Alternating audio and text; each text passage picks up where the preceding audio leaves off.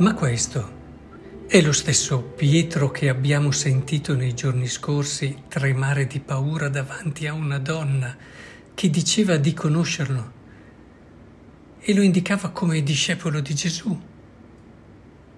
Siamo sicuri? Ad ascoltare queste parole, questo coraggio, questa determinazione, dice, vi sia noto questo, fate attenzione alle mie parole.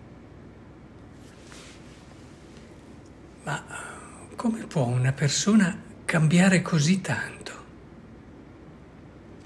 Eppure Don Abbondio ci dice che il coraggio uno non se lo può dare.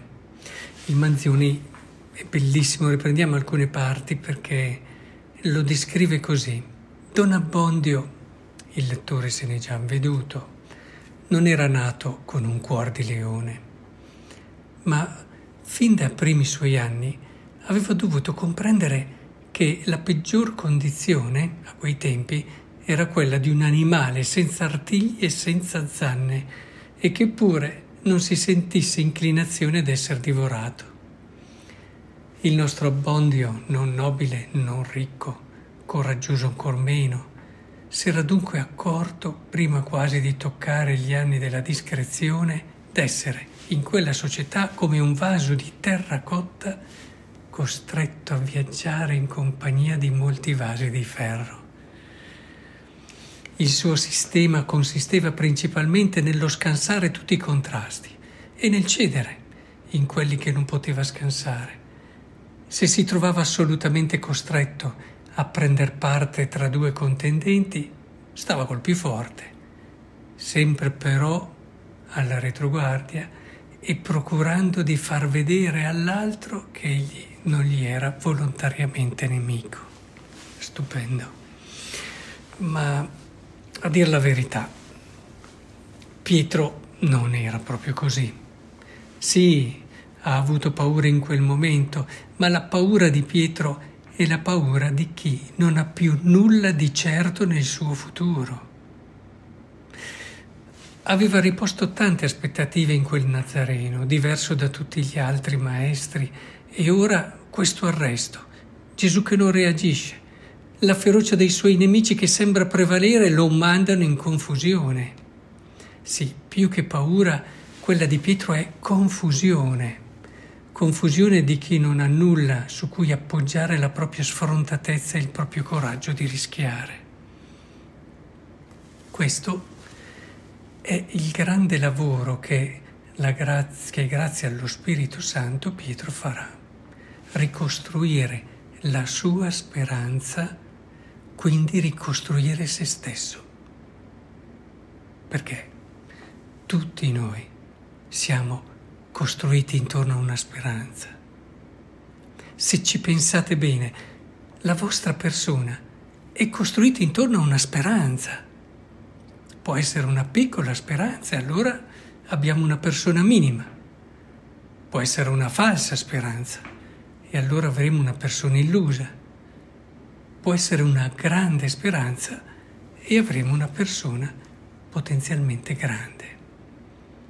Perché per poter essere grandi occorre lasciare che la speranza non solo ci ispiri, ma anche ci cambi profondamente, ci renda sempre più lei e per fare questo occorrono tante altre cose.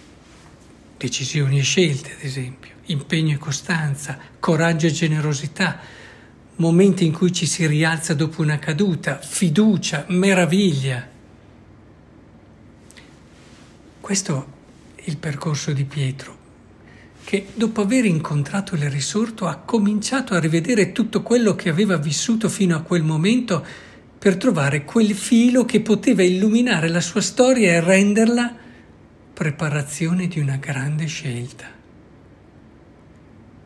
Non essere più il discepolo del Maestro affascinante, forte, capace di incantare con la sua parola, sorprendere con la sua umanità e tenerezza, di meravigliare con i suoi miracoli, ma essere il discepolo del crocifisso, di colui che ci ha introdotti nel cuore di Dio e ce ne ha mostrato il vero volto. Gli uomini nei secoli si erano fatti un'immagine di Dio ora in Gesù Dio stesso ci ha mostrato il suo vero volto e il suo vero cuore. Lo stesso San Paolo farà lo stesso cammino. Nella prima Corinti, all'inizio del capitolo 2, dice, Anch'io, fratelli, quando venni tra voi, non mi presentai ad annunciarvi il mistero di Dio con l'eccellenza della parola o della sapienza. Io ritenni infatti di non sapere altro in mezzo a voi se non Gesù Cristo e Cristo crocifisso. E poco prima, al capitolo primo, al versetto 23, aveva detto noi invece annunciamo Cristo crocifisso, scandalo per i giudei, stoltezza per i pagani, ma per coloro che sono chiamati, sia giudei che greci, Cristo è potenza di Dio e sapienza di Dio. L'incontro con il risorto non è una tana libera a tutti. È finita la messa, in, la messa in scena. Ora facciamo baracca. No. L'incontro con il risorto ci riporta proprio al giovedì santo, al venerdì santo e ci mostra che questi non sono stati solo un passaggio e alla fine tutto andrà bene. Il risorto ci mette davanti al crocifisso e non a caso nel risorto sono rimasti i segni della passione e ci pone davanti a questa scelta, ripensare la nostra vita a partire non solo dalla risurrezione ma da tutto l'evento Cristo. La risurrezione ci dice che tutto quello che ha vissuto Cristo è la via, la verità e la vita. Anche l'attuale pandemia può essere vissuta con la prospettiva del tutto andrà bene, progettando già che una volta finito tutto, allora torniamo come prima, forse ancora più disinibiti e spensierati per recuperare ciò che si è perso in questi mesi Questo è un modo.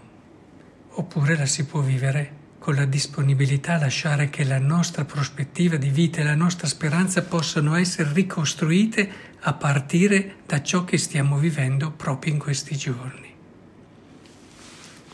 Capisco allora la fatica di Pietro come capisco la fatica di tanti cristiani che hanno pensato per tutta la loro vita che appartenere alla Chiesa, credere in Gesù Cristo li proteggesse, desse loro la carta vincente alla fine della vita, togliesse loro la fatica di lottare ogni giorno per cercare la verità, garantisse insomma un'esistenza tranquilla e serena. Il risorto, confermando tutto ciò che è stato prima come vero, ci pone davanti a questa scelta chi voglio seguire. La mia idea, il mio sogno di Cristo o quello che Lui è realmente. Da questa scelta dipenderà il nostro futuro. Forse alcuni si perderanno, ma ci saranno anche chi come Pietro riscoprirà dentro di sé forza, coraggio, determinazione e si incamminerà con il, con il crocifisso verso la vera vita.